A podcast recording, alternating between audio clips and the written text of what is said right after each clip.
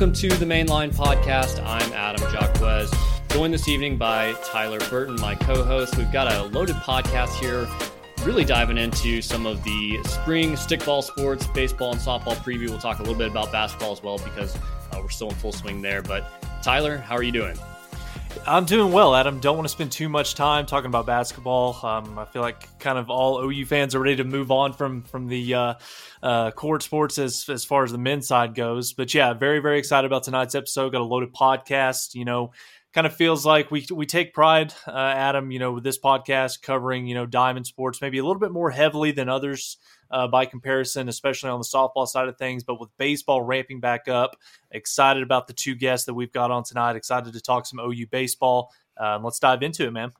Yeah, absolutely. 10 days away from the first baseball game. So we do got to give them uh, their proper due and make sure that everyone's informed about everything that's going on there. And I can't think of two better guests um, that are more plugged into OU baseball than our two guests tonight. Uh, so we're uh, excited to welcome in Johnny Baseball. You can find him on Twitter. I've actually already linked his Twitter profile in our show notes, as well as Brandon Schultzy. So, uh, or Brandon Schultz rather, but goes by the the, uh, the moniker Schultzy um, that you might hear from him on Twitter and on Twitter Spaces. Guys, welcome to the Mainline Podcast. I would love uh, to hear a little bit intro from you guys as far as you know what brought you to the forefront of the OU baseball discussion, and kind of give everyone a little bit of an introduction there.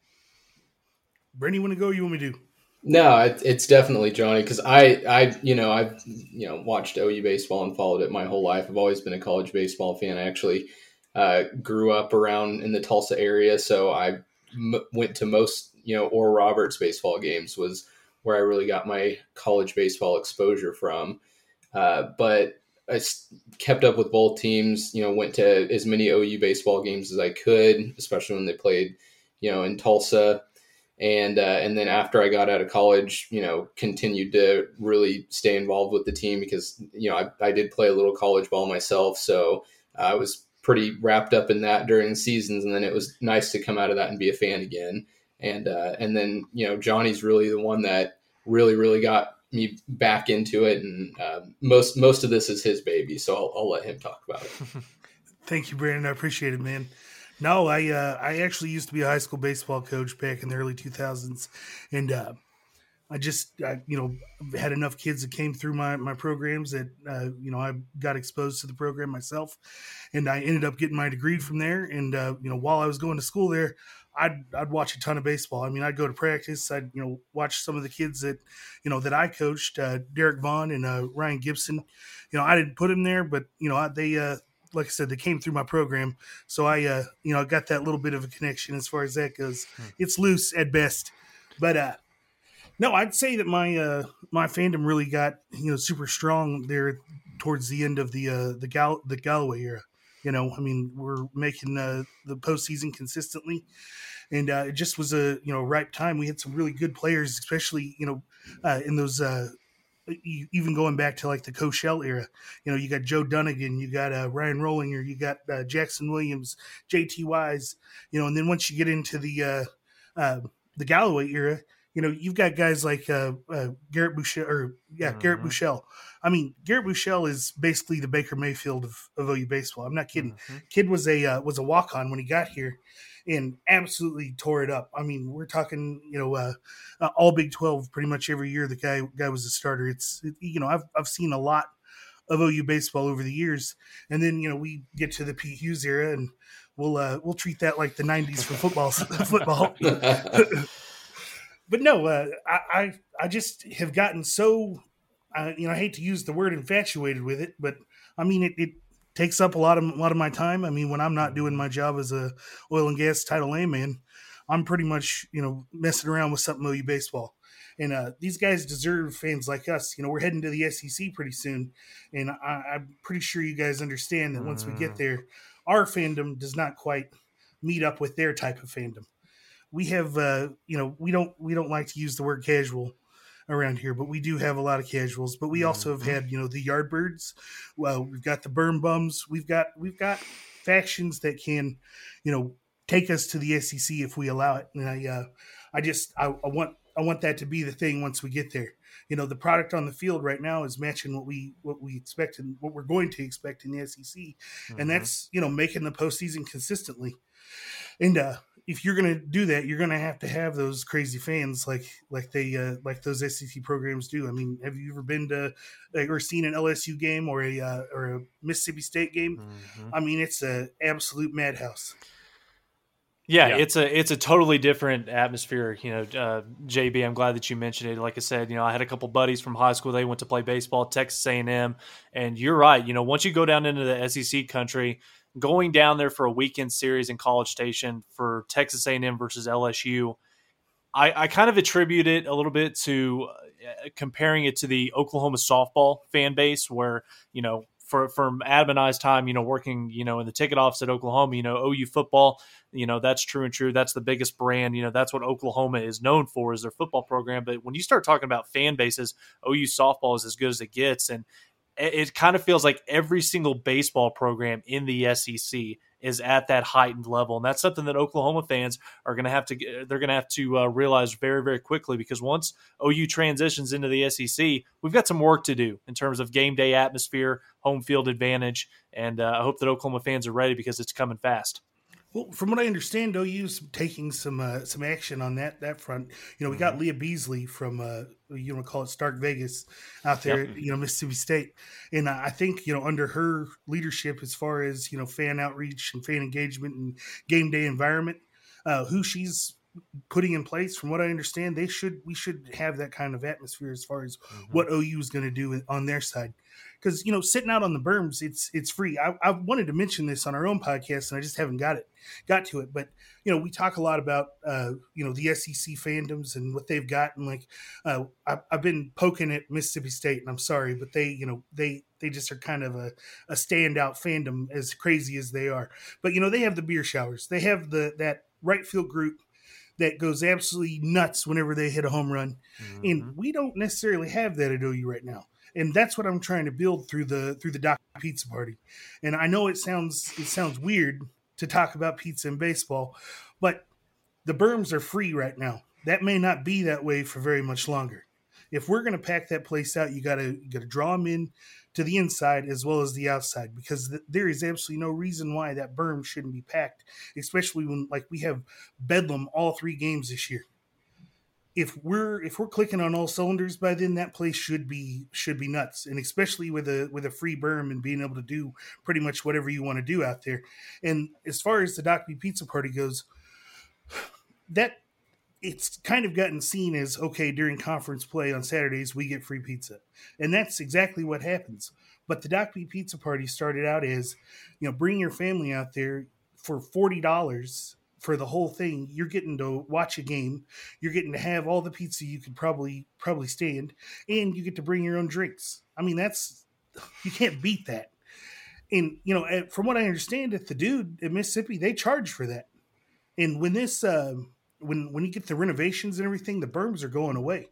And so mm-hmm. we've got to prepare now and prepare groups that are going to want to buy the the corrals. You know, I, I don't know if y'all have seen the renditions, but we have these. They're called corrals, and uh, Oklahoma State has the stables. Me and Brandon got to see them up close last year.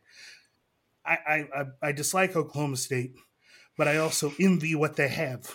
Mm-hmm. Beautiful ballpark. Yeah. And you know, I think going back to you know talking about the the incoming uh, kind of marketing director uh, Leah Beasley. When you look at the school investing in the program, I think it took a lot of you know a lot of last year's run. I think you're going to see more investment from the school in the program for multiple reasons. Uh, one is obviously, like Johnny said, the product on the field, but I think there is more interaction. Not to say that what me and Johnny are doing is like leading charge to make them do something in the program, but I think there's lots of other people like us that are now constantly interacting on Twitter, constantly talking about the team.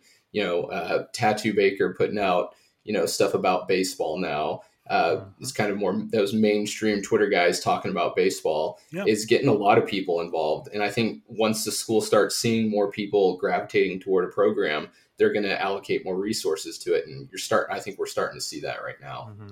Yeah, I'm definitely excited to see, you know, hopefully as the, the fan base has really bought in. I, I think this is probably the first time, even going back to my time working in the athletic department um, back through 2017, it's the first time that I felt like the fan base actually knows that baseball starts in February. Mm-hmm. and so my joke was always that no one ever knew that baseball was even going on until maybe there might be a chance at postseason play and then they start engaging. But the fan base is engaged right now. And I think they're excited to see, and I'm excited to see what you know the atmosphere is like at at, at, at the uh, L. Dale Mitchell Park uh, mm-hmm. here uh, for opening weekend coming up in, in about ten days.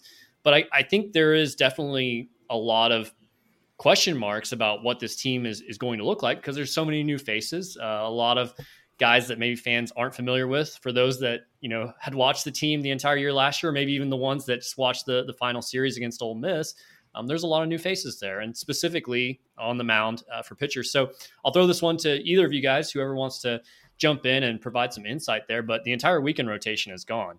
Uh, no David Sandlin, no Jake Bennett, no Cade Horton, no closer and Trevin Michael. So it's all going to be fresh faces starting on the weekend. But what should OU fans, you know, expect, or or maybe some names that they need to know going into this year on the mound? Well, I'm going to take this one because I think that right now what we're seeing is kind of the nature of the program or, or nature of college baseball, if you will. Uh, it's going to be from here on out, especially with how things went down during the COVID year, you know, you've got some inflated rosters. And so I think what we're gonna you're gonna see a lot of is we're gonna play that that portal as best we possibly can. Everybody is you, you if you can play the portal well and you can uh, you know bring in a, a, nice freshman class so you have a base throughout your your you know that cycle, uh, you're gonna do do a lot of damage. And I, I honestly believe that that's what OU's done right now. You know, we went out and we, you, like you said, David Sandlin's gone, Cade Horton's gone, Jake Bennett's gone. But if I look back, you know, back to 2021 or or, or, last year, sorry, 2022, uh, we lost two of three starters in that rotation. We lost Jason Ruffcorn, who is arguably one of the better closers in OU history, and we traded him out for for Trevin Michael. Who are we going to trade out for him this year? You know, I think that we have some of those uh, some of those arms. You know, if you can get Griffin Miller healthy, you have a, a triple digit pitcher right there who's possibly your closer if he's if he's hundred percent. uh. You know, on the front end, you have Kale Davis, who is an Oklahoma State transfer, and uh, honestly, I think that is probably one of the better gets you can can pull out of the portal this year. I mean, I I know the LSU is just stacking up uh, picks, but I mean, OU didn't do too bad of a job. We have three of the top uh, uh, fifty impact transfers in in uh, what is it? Uh, Bryce uh, Madron, uh, Kale mm-hmm. Davis, mm-hmm. and um, I'm trying the oh Adam Walker. I mean, those are all three very great, you know, great awesome picks for us to have this off season. And so it's more of let's uh let's try to reload rather than you know retool. And I'm I, I honestly believe that's what they've done. I think the the other thing that you got to look out for that X factor is a, a guy named Skip Johnson. Uh, yep. I mean, he he is a pitching guru, and there's a reason why MLB players come and and talk to him about pitching. I I love that Johnny mentioned you know Jason Ruffcorn and then you know pulling what were we going to do? Jason Ruffcorn's gone. You know one of the better you know re- closers that OU's ever had, and then we followed up with Trevin Michaels, who who had a equally as dominant year, and one of the main reasons we made it to Omaha. And I mean, you just look at the guys that Skip has developed. You know, Cade Cavalli was not a by any means a pitcher first kind of guy at the start of his career, but he wanted it. Uh, you know, Cade Horton came in. You know, he was a you know perfect game type guy pretty decent name, but I don't think anyone knew that he was going to be top 10, you know, top 10 draft pick guy. So is all Skip Johnson does is develop. And so, you know, I'm never going to be worried about when we have a big loss on in the pitching staff uh, because we've got Skip Johnson. Well, mm-hmm. you know, on the other side of that, sorry, I, I didn't mean to jump on oh, you. Can I go? No, oh, yeah, no, absolutely. Uh, on the other side of that, uh, you know, you have Reggie Willits, who's now the associate head coach of the baseball team. I don't know if anybody knew that happened during the offseason. So he's, you know, he's getting a, a, a, paycheck now to to be coaching. He's no longer the volunteer, which I mean, having Reggie Willits, a former Yankee coach, as your volunteer, that's that's pretty insane. But no, he deserves every every bit of that paycheck right now because mm-hmm. from all from everything I've been told is that his value to the team is I mean, it's gold because he gives such good insight as to what these guys have to do to make it to the next level.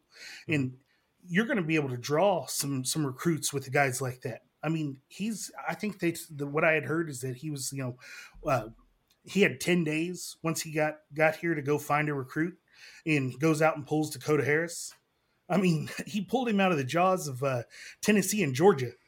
I mean, that's that's like getting a uh, uh, you know uh, Jackson Arnold out of out of there. You know, that's mm-hmm. a hell of a pickup for us. I mean, and I hate to say it, if he's good enough for Tennessee, he's good enough for us. And I, am I'm, I'm super pleased with those with those types of things. Uh, Anthony McKenzie, that's another kid that's kind of a under the radar name, but uh, he was at Sam Houston State last year and absolutely tore it up.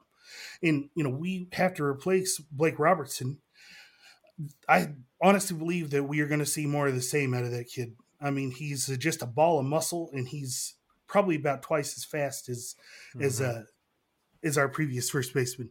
But no, we've we picked up some great great guys. I mean, I know that that everybody thinks that oh we've lost all these these names, but the same logic that's being applied to teams like Oklahoma State right now needs to be applied to OU because Oklahoma State lost all three of theirs. They lost seven of their top inning eaters. Is is that's what it was called? Why is that not logic not being applied to you right now? Mm-hmm. And I think it probably just has more to do with the the consistent track record from what we've seen up with the baseball program in Stillwater. And you know, you guys make a really good point.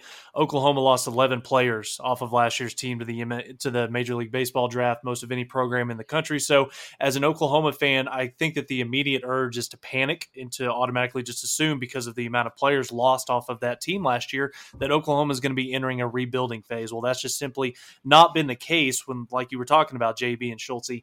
You know, when you look at what Skip Johnson has done in recruiting, when you look at what he's brought in in the transfer portal over the last few months, you know the the term rebuilding Oklahoma's not even talking about that inside those doors. It's simply a reload mentality. We were able to find a way to get to Omaha last year. We know we've got a young group this season, but it's a young nucleus, or it's a it's a talented young nucleus uh, that's occupying uh, occupying that dugout at L. Dale Mitchell Park. And guys, just to, to kind of transition here, and Schultzy, we'll start with you on this one. A few familiar names do return to this lineup from this from this group a year ago. Most notably, John Spikerman, Jackson Nicklaus, both of which were selected to the preseason All Big 12 team. How do you guys see their roles expanding after the departures of some of the heavy hitters like a Peyton Graham from this team, uh, 2022? Yeah, I, I, think you you look at uh, you know, and they've they've already started replacing them. You know, preseason All Conference Big Twelve. Uh, everyone knows what what they're capable of, and, and they know it too. And uh, you know, when you look at a guy like Jax, Jax Nicklaus, man, there is no more calm, cool, and collected person on a baseball field than that than that kid. And I mean, he was that as a freshman, which is unbelievable. Um, I think what you're looking at is replacing Peyton Graham's power and uh, a lot of what you're looking to replace too is is a guy like Blake Robertson's on base percentage, uh, and I think you you do that with both of them. Uh, I think you know Jackson Nicklaus is going to have some serious power numbers. If you haven't seen a photograph of that kid since uh, Omaha, go look. He's put on 15 pounds of muscle. I mean, he's he's going to be hitting ball all around the park.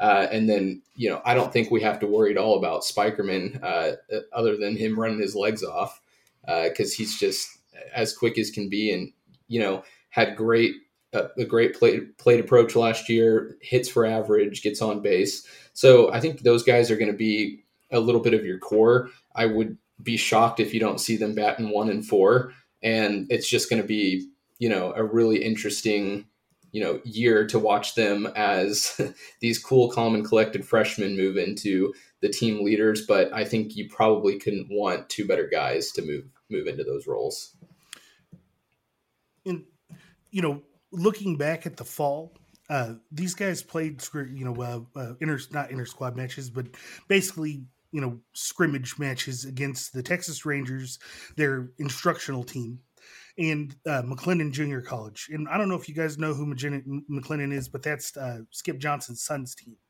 and they just won a national title last year and would beat the absolute brakes off of them and then we take on the Rangers. And also looking back at Madron or, or at the McLennan matchup, isn't that where Madron hit two two grand slams? Mm-hmm. Yeah, and I'm also pretty sure that uh, Spikerman hit an in the park home run in that game.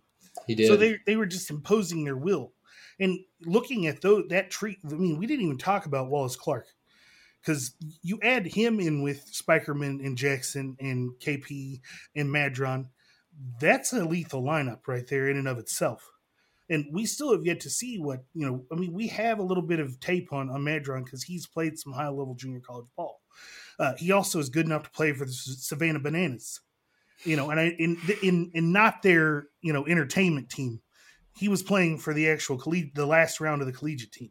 So we have very talented athletes on the, on that field right now, and it's going to be a, an entertaining product. I can almost guarantee it. Yeah, you mentioned uh, Bryce uh, Madron. You mentioned Dakota Harris. I love the yeah. the football analogies that you're throwing in there. The Jackson Arnold, uh, basically of the South, there, bringing him into OU being such a big deal. Uh, is is Bryce Madron probably the biggest name that OU fans should know? He hit 20 home runs uh, at at Cowley Junior College last year, 25 stolen bases. Is he the name that you think is probably going to be that household name that OU fans maybe don't know about today, but will by March or, or April? Well, Cowley's another program that's uh, you know consistently competing for national titles, and and Madron helped with that last year. Yeah, he is uh, I guess one of nine guys who you know. PG was another one of those nine guys in all of college baseball who had who had 20 20 years. So, you know, uh, de facto we had two 2020 guys last year, you know. And so yeah, no, that is definitely the name to watch as far as the newcomers go. Uh, you know, as far as the guys on the field that we had from last year, that trio of of uh, Spikerman, uh, Nicklaus, and and Wally. I mean, it. I just get excited. I'm sorry, guys. I get excited thinking about you know what what could be these these next coming months. Yeah, I, I think I think absolutely. I think Bryce is going to be a household name. I think Dakota yep. Harris is going to be a household name just because he brings you know just as much hitting ability as anyone else on the team, but he's probably going to be the uh, seemingly be the defensive guy. I mean, he's going to be the guy on all the highlight reels every single game. Um, he's going to basically be like Z uh, all over again, just with a, a better bat. And um, so Brandon Zaragoza is who I'm referring to. Uh, can just make any play on the field uh, and make it look easy. But you know he's going to have the bat that's just going to you know light it up too. So you, you know you mentioned Z, but you know we have been very blessed at shortstop for you know going on a decade. Mm-hmm. You know you had uh, uh, Brandon Zaragoza. Before that we had uh, uh, Sheldon Neuse, You know Peyton Graham. Like these are names that are synonymous with defense at the University of Oklahoma. You know two of which are still on you know paths towards the MLB. I know that Noisy has made it, but I mean he's still got some some some uh he needs to earn some more time up in the league for sure. But what I'm saying is is that with all that defensive power that we've just mentioned, the words the best defender at shortstop we've had in ages have been used talked when when talking about Dakota Harris. And so and when I and the people that I talk to, they don't use those kinds of superlatives all the time. Mm-hmm. Well, guys, I know that we're still a little over a week away from from opening day, but uh, it's never too early to talk about expectations. And I kind of feel like once Diamond sports season rolls around, expectations are really only talked about with softball. But when your baseball program makes a run to the College World Series and is two wins away from winning a national championship, you've got to talk expectations for this group going into 2023. So, guys, true or false? Success this year for OU baseball is measured as hosting a regional in Norman.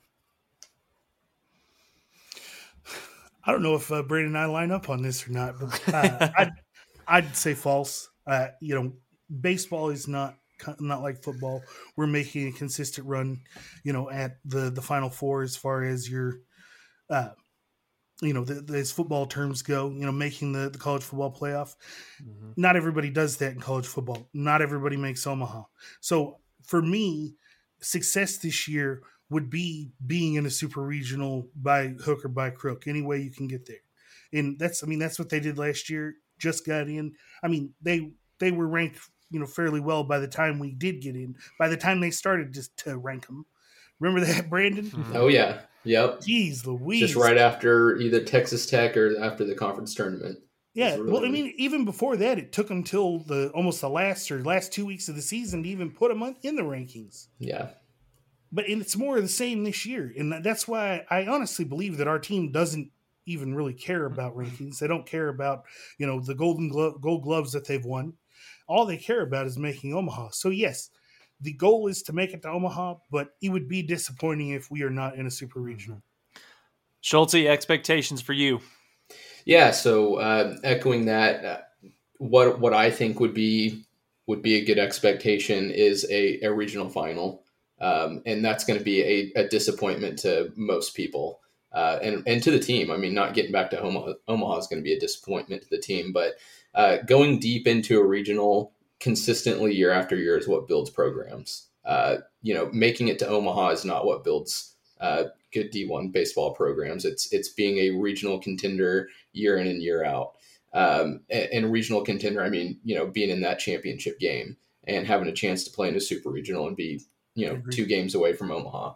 Uh, expectation wise, you know, we everyone we were talking a little bit before. You know, everyone's going to comp softball. Totally get it. It's a spring sport where people use bats. I mean, it's just it's easy to do.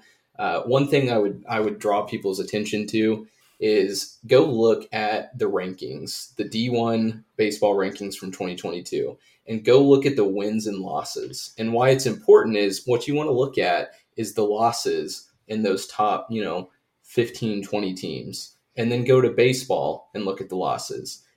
A lot of those D1 softball programs that are in your top, uh, top of the, you know, top 15, 10, 13, single digit, 11 losses. When you get into baseball, it's 20 something losses. Yeah.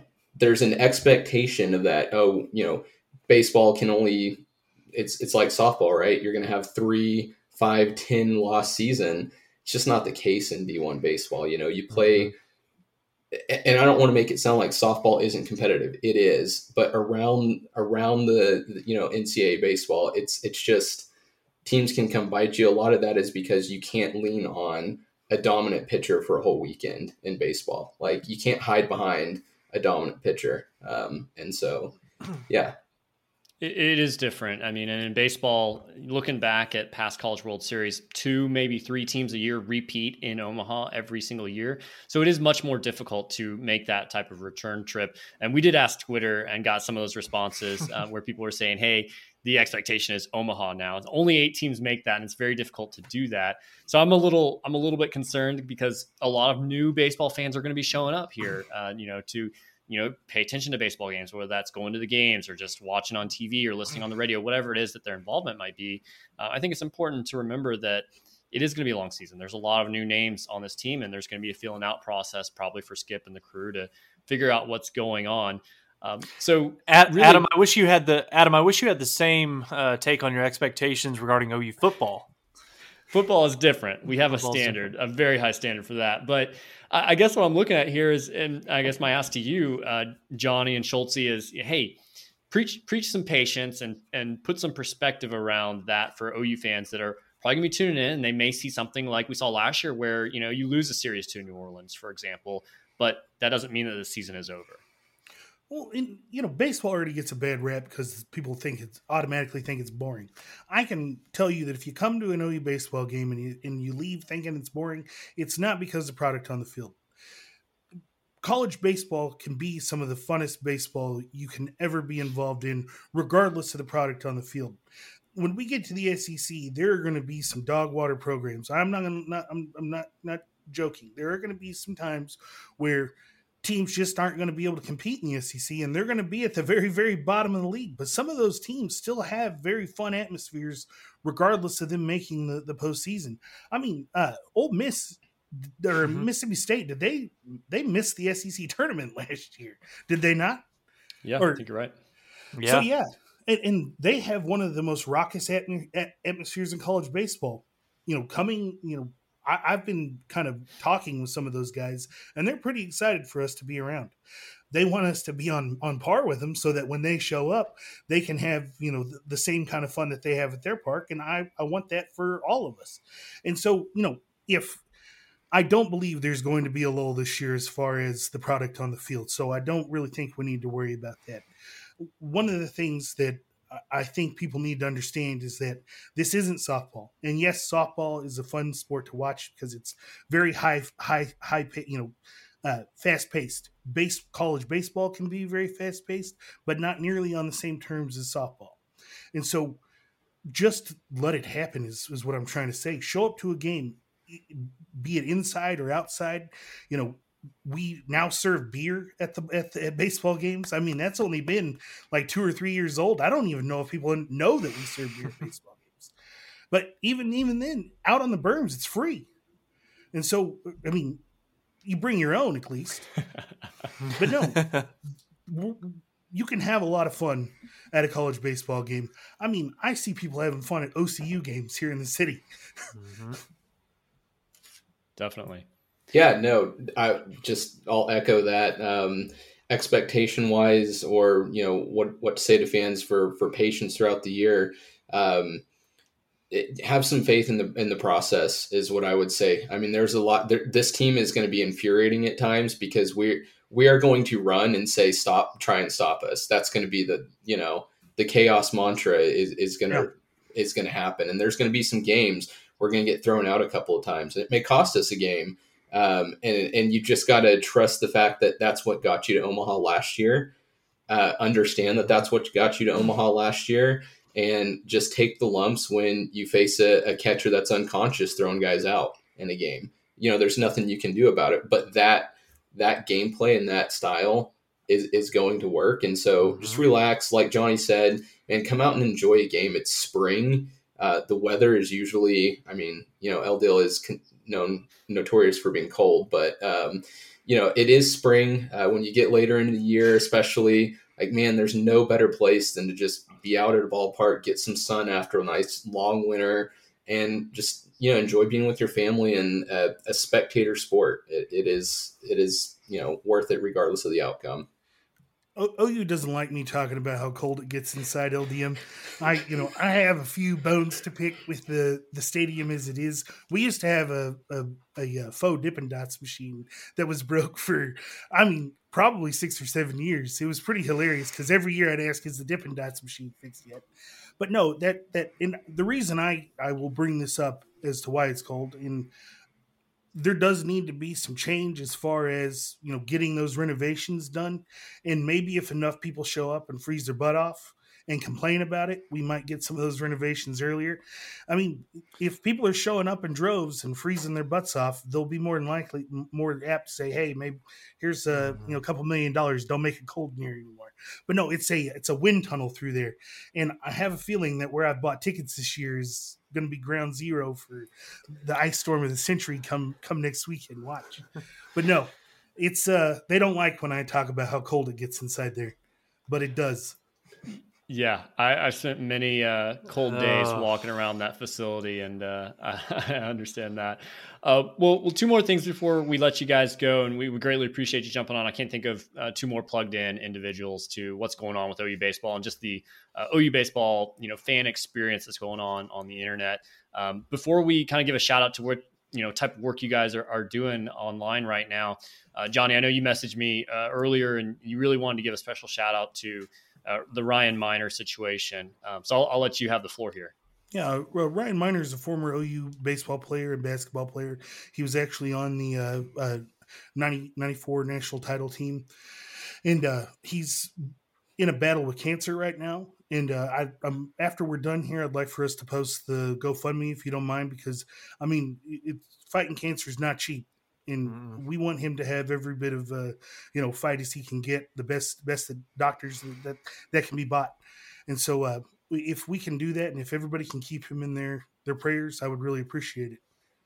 Yeah certainly well, uh, I know we mentioned at the beginning of the show, we've got both your Twitter profiles linked in our show notes. Make sure to give Schultzy and Johnny Baseball a follow, two of the best uh, in regards to everything that's going on for OU Baseball. Um, they host a ton of Twitter spaces, the New Rope Twitter spaces, which are a ton of fun. You got a lot of players jumping in there. Um, I just uh, listened to the uh, one from the other day, actually, um, that recorded on the podcast there, and it was a lot of fun just to hear from all different players, uh, both current and former uh, that were on there. It's it's it's unique. You don't often get that type of access to players, but um, I know you guys also have a, a, big new venture here that just started with uh, the Oklahoma baseball experience. That's also linked in our show notes here. Make sure to to click on that, give them a follow, subscribe to that podcast. Um, but yeah, if you guys want to share anything in regards to you know that project or anything else to that you just want to give a shout out to. Yeah, the uh, I want to start with the new rope Twitter space because I think that's one of the most unique things we have going on around uh, OU sports right now. You know, uh, our friend Travis has his rumors and news, and I'm, I'm not. I believe me, I, I, love everything that Travis does. Uh, sometimes those Twitter spaces can get to be, you know, kind of a, a madhouse as far as people talking and not being able to hear the people that we came to listen to. You know and not that Brandon and I are anything special, but when we have those Twitter spaces, it, we have players on all the time. And so we like to run it like it's a radio show. And we have our regulars who we know who will ask some great questions. And we're always open to have people ask, uh, you know, new new questions because we we want to grow the fan base. We're not trying to gatekeep by any means. But those uh, those Twitter Spaces are a ton of fun because you're exactly right. It's a chance for you to get some access to the program that not many other teams have. I mean, we had uh, you know Griffin Miller on there. We had David Sandlin on, you know, last week. Uh, we're going to be taking a break this week to record our season preview for the the Oklahoma baseball experience. But you know, once the season starts, those are going to become a, a, a regular thing. Uh, we try to have one once a week, and so it's they're they're super fun. Yeah, super great environment, and you know we've been very fortunate to get former players, uh, like you said, Brady Lindsly uh, had come on catcher and uh, in that 2020 uh, year, and, and even before that, um, we've had Kendall Rogers uh, from D1 baseball mm-hmm. on a few times. You know that's a that's a big name around college baseball. We're you know very fortunate to be able to pick his brain on stuff and so it, it's it's a it is a really good time and, and like you said a, a unique experience um, I would just say there's there's there's a lot more that we're working on. Uh, last year was kind of year one, uh, ground zero. We didn't know when we started it whether we would just be two guys like you you all had mentioned before, just you know sitting around a, an iPhone talking about OU baseball and no one joined. We had we had no idea um, that it was going to take off or that people were going to join and um, enjoy it. That players would even come in. So. Uh, we've got a lot planned. Uh, I, I, feel like we've only scratched the surface. We're, we're trying to do our part to you know get the fan base going and and, and get us into the SEC and uh, and I think it really just goes back to the kids, man. Just get them the support and, and the fan base that they deserve because you know when you when you play any level of college sports, it's it's impressive. When you play D one, it's very impressive. When you play in a Power Five, it's even more impressive. So uh, these kids deserve a lot, and they deserve a lot of attention, and and they put in the work for it. So well, you know when when you're out of L Dale and you know they're they got that uh, boomer sooner, boomer sooner. You know that old that old pitcher's butt puckers like that. That that that's what it's all about, man. That spirit. Oh, I love it! What a what a great way to finish the interview here. I appreciate you guys so much for for jumping on, um, giving us more time than we asked for, and and absolutely everything that you guys are doing on Twitter, mm-hmm. on on your podcast um, just everything that you're doing for the community of, of OU baseball fans. And, and it's excited to see that you guys are kind of leading that effort and growing the fan base. So thanks so much for everything that you guys do. And thanks so much for jumping on with us here on the Mainline podcast. Really appreciate it. Thanks, guys. We appreciate Absolutely. it. Thank y'all. Well, that was fantastic, Adam. And again, we want to thank our special guest on tonight's episode, Johnny Baseball and uh, Brandon Schultz. JB and Schultz, fantastic. You're not going to find two more plugged in, diehard OU baseball fans. Appreciate their time, them coming on the podcast. Look forward to talking to them again. But, Adam, that's not the only diamond sport that kicks off here uh, th- this week. Uh, the OU uh, Oklahoma softball team, Patty Gasso squad, looking for the trifecta, the three-peat uh, chase for back-to-back-to-back national championships is on starting this weekend out in Irvine, California. And Adam, I'm so excited. We talk about this every single year. You know the OU football, that's you know that's king in this state. That's where our you know that's where our fandom originated. But when you talk about just one of the best fan bases, one of the best teams, coaches, programs to follow, it doesn't get any better than what Patty Gasso and this OU softball program has built over the last 20 plus years. So let's just kind of dive right into it, Adam. Obviously, a lot of new faces new challenge, new schedule this year uh, with with this OU softball squad. Let's just kind of dive into it, man. No Jocelyn Alo. You lose some pitching from a year ago. Uh, the the one of the things that Patty Gasso prides herself on uh, year in and year out is testing her uh, testing her team early in the non conference schedule. Very tough slate to to get things going right away the first month or so of the season. But let's just kind of dive into it, man. Let's start with the uh, the pitching staff, Jen Rocha's group, and you put this in the outline, Adam, and I think that you've got a pretty good case to be made. I think that Oklahoma this season ultimately we'll see how it plays out, but just on paper, with what Oklahoma has got in that pitching staff, I think a case is to be made that this could possibly go down as being one of the greatest pitching staffs of all time. Certainly one of the best collective staffs in OU softball history. Definitely. You got Jordy Bahl leading things off there. She was pretty much unstoppable as a true freshman. You've got Nicole May, a name that I think a lot of people thought might transfer before last year, maybe even after this year, to have more of a premier role at pretty much any program outside of OU in the entire nation.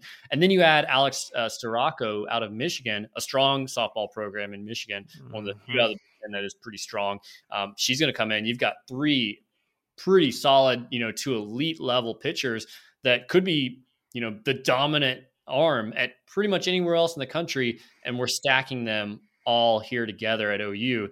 And things just look it used to be, you know, you had one pitcher that kind of carried your team, even as little mm-hmm. as years ago. And now Patty's got her program to the point where she could literally roll out three different starters on a weekend, rest everybody's arms, put Jordy Bahl into you know the hitting lineup on her, her on her off mm-hmm. day. The strength out of this pitching staff is incredible.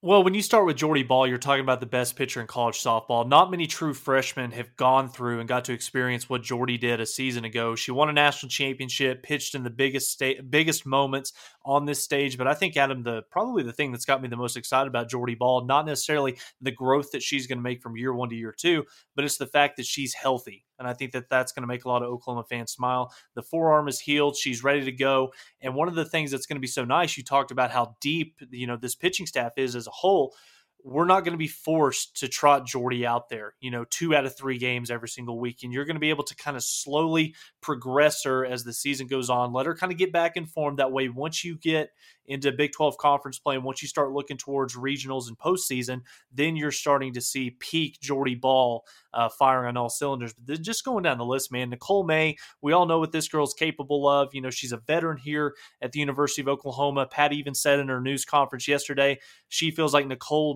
Best season is coming, and that kicks off here in just a few more days. Alex Storako, experience, dominant in the Big Ten, and you know, Adam, you look at the stats on what Miss Storako has done in her last two years at Michigan in the circle 47 and 11, 1.38 ERA, 99 walks, just a few strikeouts at him, 570 Ks in two seasons for Miss Storako at Michigan. And then, oh, okay, by the way, there's pitchers one, two, and three. We're going to round it out with the number one player, uh, the number one overall player in the softball class of 2022, and that's Kierston Deal, the Southpaw. So much raw talent. When you think about Southpaws and Oklahoma softball, some of the greatest pitchers in college softball history come to mind Parker, Lowry, Ricketts.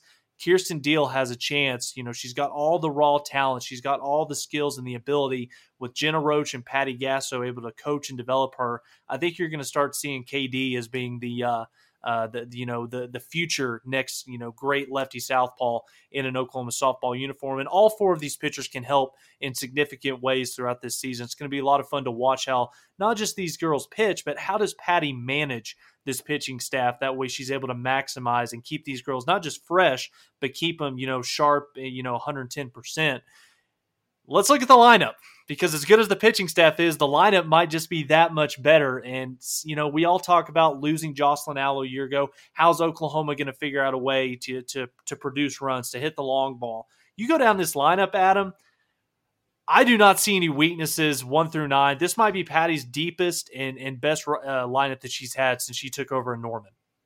Yeah, you look up and down the lineup and you're you're trying to figure out, okay, well, how do we get this player in that hit double digit home runs at a different school that transferred to OU and now you're like, okay, we got to fit her in the lineup somewhere, but where is where's the opening because there's so much talent just oozing out of out of this roster. Uh, and I think you kind of alluded to it there with the pitching. There's so much depth in the pitching staff that now you can add Jordy Bahl's bat to the lineup one that we didn't really get a full taste of last year, but mm-hmm. she's an elite hitter. Uh, at least she was in high school, and I'm excited to see what she might be able to do behind the plate uh, when she's not pitching. I think she probably figures into right field in some scenario there, but mm-hmm. um, you've got elite elite lineup here, and defensively, right up the middle, Grace Lyons and Tiare Jennings, great hitters, but mm-hmm. absolute you know stalwarts defensively that they're going to help raise those stats that you just gave for uh, Alex Storako and, and, all the other pitchers, uh, make them look even better. So yeah, I, I don't really know where where the holes in the lineup really are. Yeah, I mean, just talking about Tiare Jennings and Grace Lyons, you know, that's the best middle infield duo, both you know defensively and swinging the bat as well that you're going to find anywhere in the country in college softball. Uh, you know, Kinzie Hansen, you know, coming back. I know the Patty Gasso and that coaching staff is expecting a lot of things. You know, Kinzie kind of struggled a little bit last year, was dealing with some injury problems, but she was able to close her season out in a big way in Oklahoma City at the College World Series. She's back for another season, and I think that you're going to see some flexibility with how how well rounded this roster is. Patty's talked all offseason about how she's forcing her girls to, you know, there's so much competition on this team, one through, you know, 20 on this roster. She's forcing these girls to be able to learn and master two, three, even sometimes four positions. That way you can figure out a way to get your best nine on the field at all times. But we all talk about Tiare Jennings, the captain Grace Lyons. And I want to talk a little bit about the two transfers. Maybe a couple newcomers OU fans aren't are going to be uh, too familiar with when they trot out here starting this weekend. Cydney Sanders, who many people peg her as being the uh, uh, kind of the replacement first baseman for OU once the season gets underway. Transferred from Arizona State, 2022 All American. She was Pac 12 Freshman of the Year last season, hit 425 with 21 home runs. She's bringing a fellow Arizona State teammate with her and what many people expect to, to occupy that left field position in Alynah Torres. First team All Pac 12 a true utility player in every sense of the word. She can play three, four, even sometimes five positions. She's fully capable of doing so at a high level.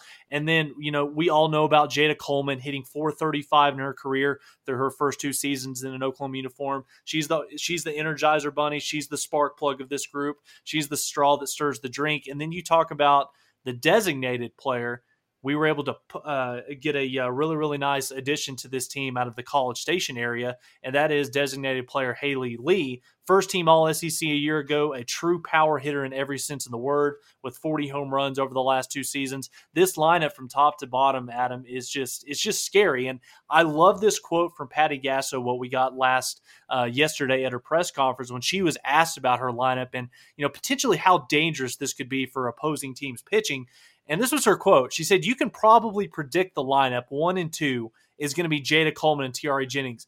But then after that, boom, boom, boom, boom. And then you've got Rylie Boone, who can also boon. So you look at this lineup, Adam, can you replace Jocelyn Alo's production level from the last three or four seasons? No, of course not. But even though she's the best hitter in the history of the sport, Tiare Jennings, who I know you have been on this uh, bandwagon for the last couple of seasons, she's kind of outpacing Jocelyn in, in a lot of uh, hitting statistical categories. So when you look at this lineup one through nine, it's as scary and as deep as any lineup Patty Gasso has had since she's been the softball coach at Oklahoma.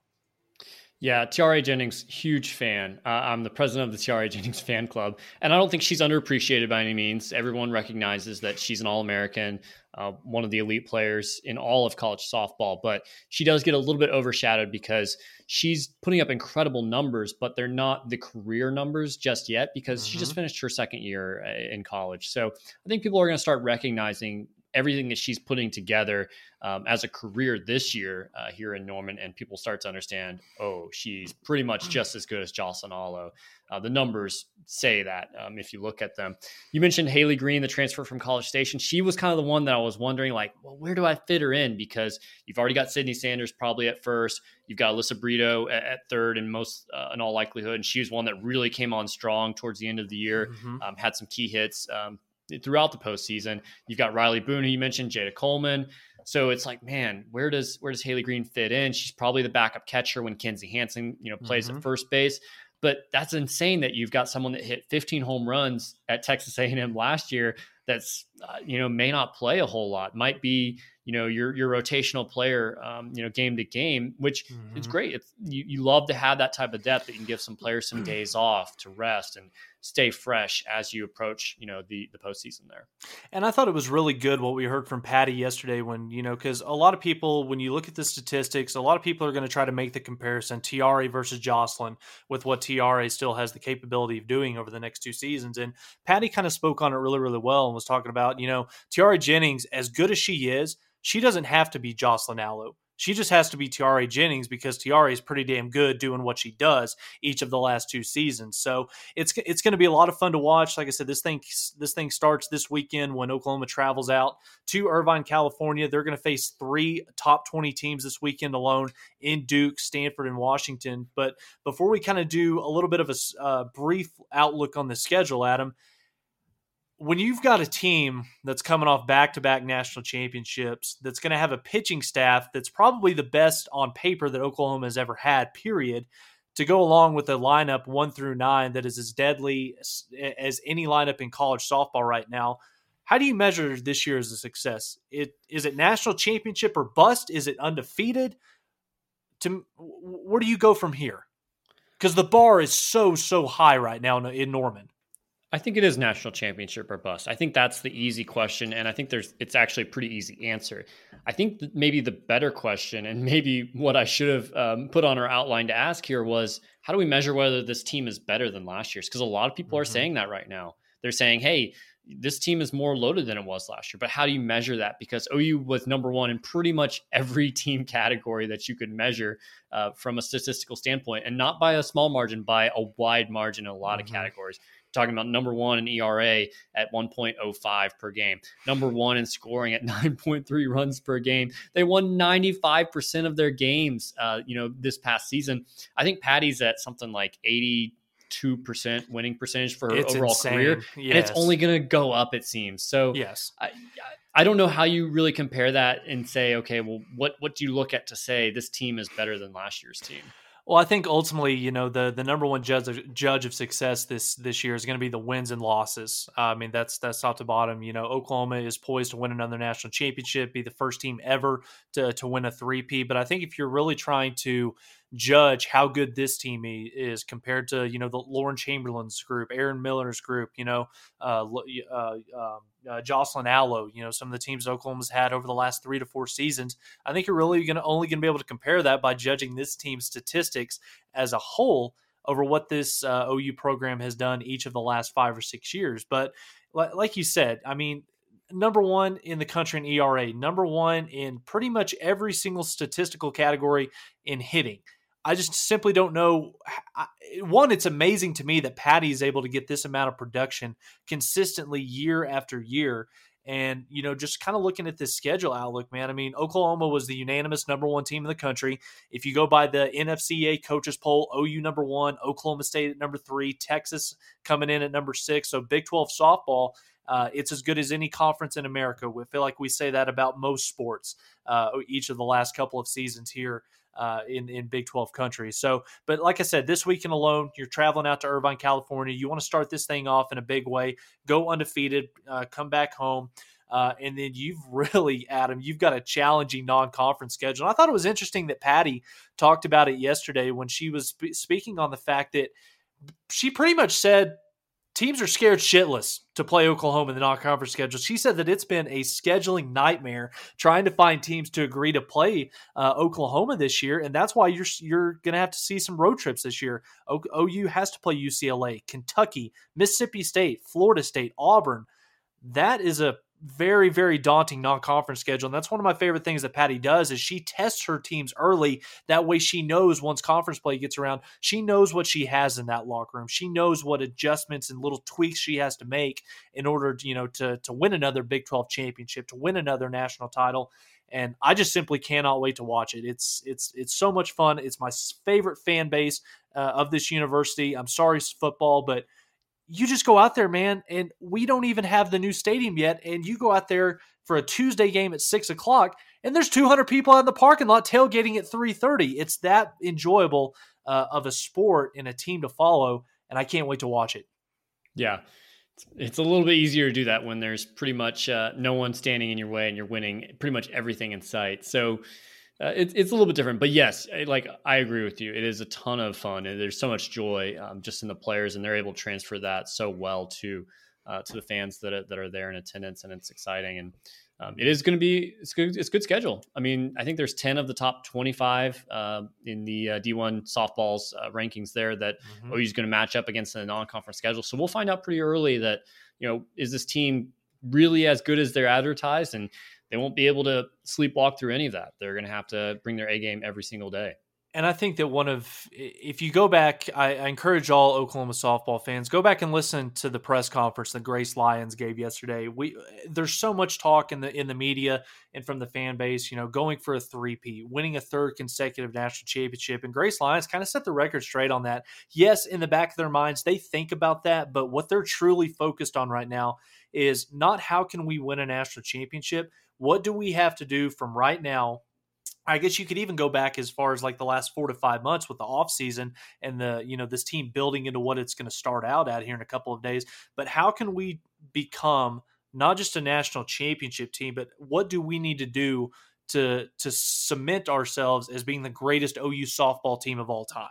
And it kind of feels like when you win back to back national championships and you're not getting pushed consistently by some of your competition, you kind of have to start you almost have to do the Nick Saban or the Kirby Smart approach where you've got to kind of find certain things within your locker room, inside your program to motivate you to continue to climb to that next level. And it's going to be a lot of fun to watch. Can't wait to see what Patty's done this offseason uh, with this group that uh, that's going to start here on Thursday the awkward transition. Do we have basketball. to? It's been such a fun, enjoyable show so far. Do we even have to touch on? The, we we have to talk about it because it is it is new and news and noteworthy. Let's start on the men's side. Mm. Terrible, awful week uh, of basketball following the miracle at the Lloyd Noble Center um, against Alabama. Even though I think people that were plugged in, and that's a lot of OU fans, people pay attention to what's going on with basketball people knew that that that was fool's gold against Alabama, but we didn't think it would be this bad going into uh, the matchups against Oklahoma State. Absolutely embarrassing. The matchups against West Virginia, absolutely embarrassing.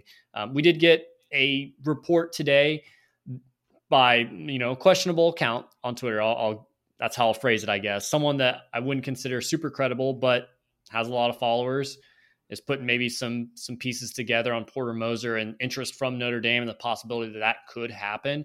It certainly feels odd that that would happen.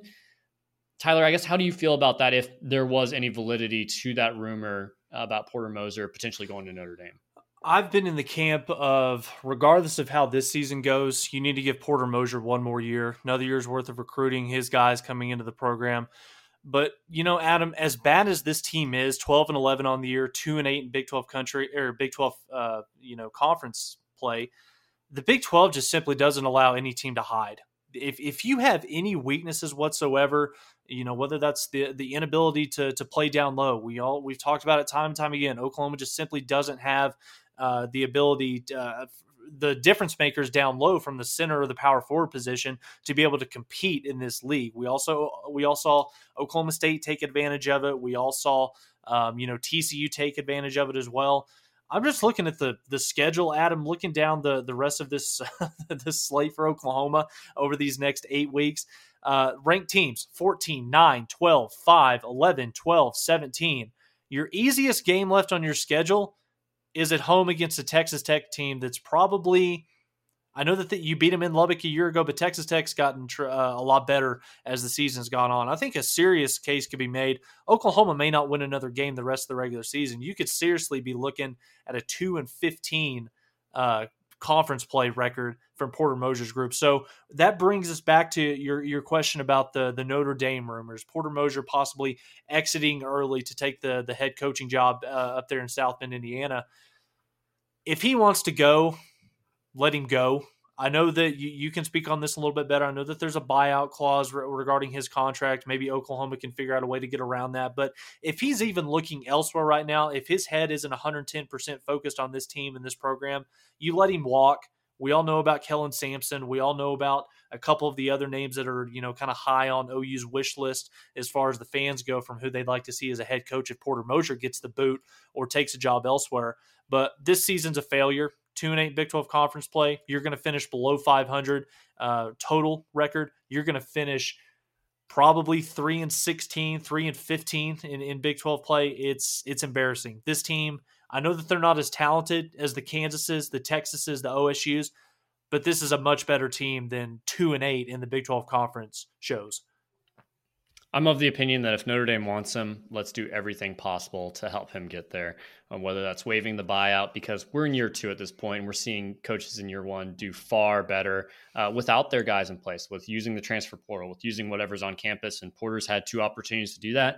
And We haven't seen any success. I could, I would say this year we're probably regressing. And so the only benefit I see for next year is maybe holding on to two top 100 recruits, which is great but it's kind of a, a, dead man walking at that point without really any hope or reason for fans to show up and support the program. Uh, we're look we're staring in the face, like you mentioned there, of probably losing out, uh, potentially losing out the rest of the year. If that does happen, um, not taking into account you know conference championship uh, tournament games there, but if that does happen, that's a 38% winning percentage. That's the equivalent of football going four and eight or five and seven. And if you're to tell me that, hey, Brent Venables goes four and eight or five and seven next year, and we need to give him another third year, just to kind of put it in football terms, you know, uh, that's to me not acceptable. Not interested in that. Uh, you know, we've seen it. Maybe he's just not the fit. We we saw him at Illinois State, what he did as a head coach there, uh, and we see what he's done at OU. We see Loyola now. That seems to be the outlier. So it's frustrating as it is. If Notre Dame is willing to take him, let's hand deliver him. You know, in my opinion, but. Um, yeah, there's just no hope for this program. And I think that's a bad position to be going into next year with no real hope. Well, and it's just a bad brand of basketball that we're seeing night in and night out. The Alabama perform performance that was an anomaly. I mean, you, you, get one type of performance like that a year where you shoot lights out, and the other team shows up. It can't, uh, you know, th- they can build a house with all the bricks that, that they shoot in. But it's it's just uninspiring basketball. Um, Women's basketball, on the other hand, they did what they needed to do last week, bouncing back with two victories. Now, the game currently in progress. I think it might have already gone final down in Waco against the Lady Bears. Update here: It is going to overtime. So when people are listening to this, they'll oh, know the shit, okay. Yeah, okay. but OU was down five with 20 seconds remaining, found a way to get five quick points, tie it up, um, nice. um, going into overtime here. So this is kind of their last opportunity, really, in my opinion. They, will play Texas at home here in I think a, a week or so. Um, so yeah. that'll be a huge game. But outside of tonight's game against Baylor and then the Texas game at home. Mm-hmm. Really, not many op- uh, resume boosting opportunities. There's a lot of teams that aren't very good, good like Texas Tech and yeah, uh, tough K-State's came on. Yeah. yeah. tough came on the road this weekend up in Manhattan uh, against K State. But like you said, if you can figure out a way to to knock off Baylor in Waco tonight in overtime, that's a fantastic week, fantastic win, great start to the week for Jennie Baranczyk's group. We'll see if they can you know build on that this weekend. You've got the you know the the play for K, the pink game coming up here next week. That's going to be a lot of fun. That's always a well, you know, a really good turnout, and we encourage fans to get out to the LNC to check out Jennie Baranczyk's group. But you know, I, there's one team that's for damn sure not going to be playing in March, and that's Porter Moser's group. But on the other hand, with the with this women's basketball team as well as they played all season long, uh, they're pushing to host in the first round. Adam, which is definitely a position you want to be in. Right now, I think the the last bracketology I saw had them as a number seven seed going to Iowa City. Um, okay. so th- this is an opportunity. You know, people listening will already know the result of the game against Baylor. That's a that's a resume booster opportunity. Texas will be a resume booster here in a few weeks, and then probably the mm-hmm. conference tournament is going to be where you're going to be able to make the biggest run and and statement for hey, we need to be a host. And I think that's really important because fans are starting to recognize this team and um, hosting a, a tournament game in Norman again this year with fans understanding that hey the team's actually good we need to go out and support them that could be a huge advantage there uh, for the sooners and i think that's what they need to push for to be able to set themselves up for success but really just comes down to take care of business beat who you should steal a few from you know some of those competitive games and you're in great position there yeah, couldn't agree with you more. Uh, like I said, I really don't have anything else to add uh, to, to this. Definitely not on the men's side of things. But yeah, fantastic podcast, Adam. Um, having John, having JB and, and Schultzy join us, talk a little bit of uh, OU baseball coming up here, starting in less than ten days or so. Softball. Uh, it, it's a fantastic time of year. You got the spring game coming up in April. It's going to be a really fun time to, to be an OU fan. Uh, and we encourage all uh, you know OU fans in the Norman, Oklahoma City, even in the Dallas area, get out, get out to L. Dale Mitchell Park this year. Support OU baseball. I know tickets are sold out. There's also the secondary market. Figure out a way to get out to Marita Hynes. Check out this team. It's going to be a lot of fun to watch. OU softball poised to make another run to Oklahoma City and win a third consecutive national championship. It's going to be a lot of fun to watch, Adam. Yeah. If you enjoyed this podcast, let us know. Follow us on Twitter at the Mainline Pod. Give us a shout there. Follow us on YouTube by searching the Mainline Podcast. And of course, uh, if you enjoy this, give us five stars wherever you listen to podcasts. We greatly appreciate oh, that. Oh, wait, wait, wait, wait. We can't get, can't get out of here first. Super Bowl pick this week. OU fan or OU players covered on both sides of the field. Who you got I this think I weekend? gotta I think I gotta go Eagles just because I, I do like Kansas City's offense. They're fun to watch, but Mhm. I mean they've been there, so a little underdog, I guess, with the Eagles. I'm a diehard Dallas Cowboys fan. It pains me to say that I'm going to be rooting for the Philadelphia Eagles. Has nothing to do with the team. It's strictly because of Jalen Hurts. I think that that's an incredible story. You talk about the elite quarterbacks at the University of Oklahoma the last 20 years. Jalen, who's maybe been the most scrutinized out of any single one of them in his what second year, he's going to win a Super Bowl. First year, Third, third, Third? year, third year, All right, second Yeah, or third. his third year. Yeah. yeah, has an Yeah. opportunity to win a Super Bowl, be the first OU quarterback to win a Super Bowl. Um, so good luck to Jalen and the Eagles this weekend. Uh, wouldn't be the worst thing in the world though if the Chiefs won it. It'd be nice to see Creed Humphrey, uh, the pride of Shawnee, uh, win a Super Bowl ring. Be a lot of fun to see. But Adam, let's get out of here. Yeah, for sure. Thanks everyone for listening. We'll see everyone again for the next episode of the Mainline Podcast.